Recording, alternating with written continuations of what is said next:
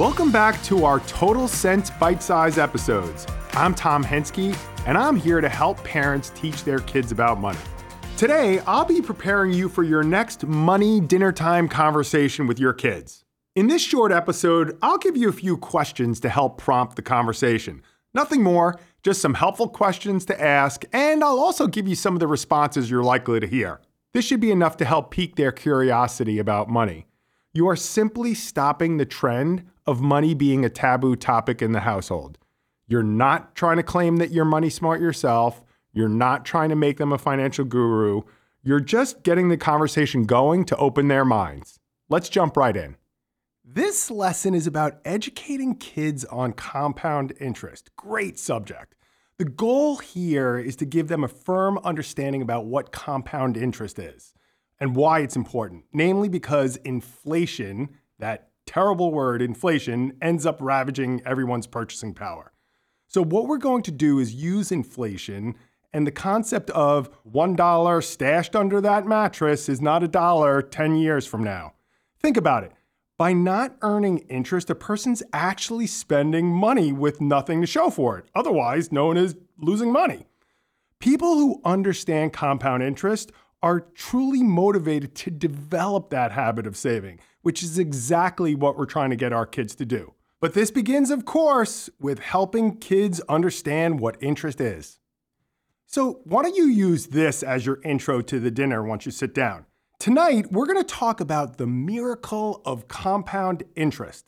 And put a pause there because you really want them to absorb that phrase, the miracle of compound interest. And then say, it was Albert Einstein who actually made compound interest famous when he said, Compound interest is the eighth wonder of the world. Those who understand it earn it. Those who don't understand it pay it. And like we always start, let's go big picture in step one and answer the question that they have in their mind is why should I care? So the first question you're going to ask is what is inflation? Their likely answer is going to be something like things cost more every year, which is right. You'll add a little bit to that by saying, yeah, inflation is the increase of the prices of goods and services over time. That's exactly what inflation is. But here's the interesting question when we're talking about it How does inflation affect us? They'll give you a couple of different answers, but the basic gist is because inflation, the value of a dollar is also called purchasing power, which reduces every year. So, for example, if you had $100 and we look five years down the line, it can buy less than $100 today could buy. The example I love using is the pizza example. When I was a kid, pizza cost 90 cents a slice. Today, if I went to the local pizza place, it's going to cost me about $3 a slice of pizza. That's inflation. This means that the return that you get on an investment has to at least beat inflation for you just to maintain your purchasing power. That's why they need to understand inflation. That's the reason to invest your money. Logically, step two will be how do you beat inflation? So, the question you're going to lead off with here is as it pertains to money, what is interest? So, put simply, interest is the reward they get for saving money, but it's also the cost that they pay for borrowing money. Let's go through those two points.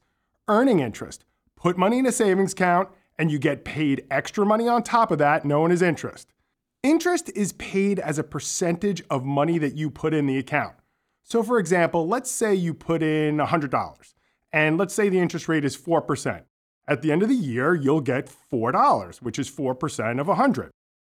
The percentage is known as the interest rate, and the longer you leave your money in the account, the more interest you earn. Good times, that's awesome. But then there's this thing called paying interest. And interest works both ways. So think about this. It's great when you're saving, but it's not so great when you're borrowing because then you have to pay someone else interest to use their money. Someone loans you $100 today and charges you 4%, and that means you owe them $104 at the end. The second question we're going to jump into is this What are the two types of interest? Chance of them getting the answer to this right off the bat is slim to none. What we're trying to drive at is simple versus compound interest. Here's what simple interest is you have $100. you get 10%. At the end of the year, you get $10. They give you the $10, they still have the $100. Again, 10%, they give you $10 the second year. Compound interest is really earning interest on your interest. And that's important to make sure you get that concept through interest on your interest. Here's your example $100. You earn 10%. That 10% is $10. At the end of the year, you have in your account $110. Now, that $110 goes to work. It earns 10% the next year, which is $11. So at the end of the second year, you have $121. What's happening is your interest is earning interest and it's compounding and it's growing at a quicker rate than simple interest would. Now we're ready for step three, which is getting to the important relevance of the whole conversation. The question you're going to pose why is interest important? Simply, interest is important because it fights inflation.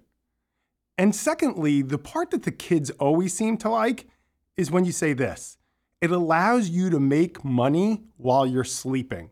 For some reason, that whole concept resonates with kids and they'll carry that with them into their young adulthood.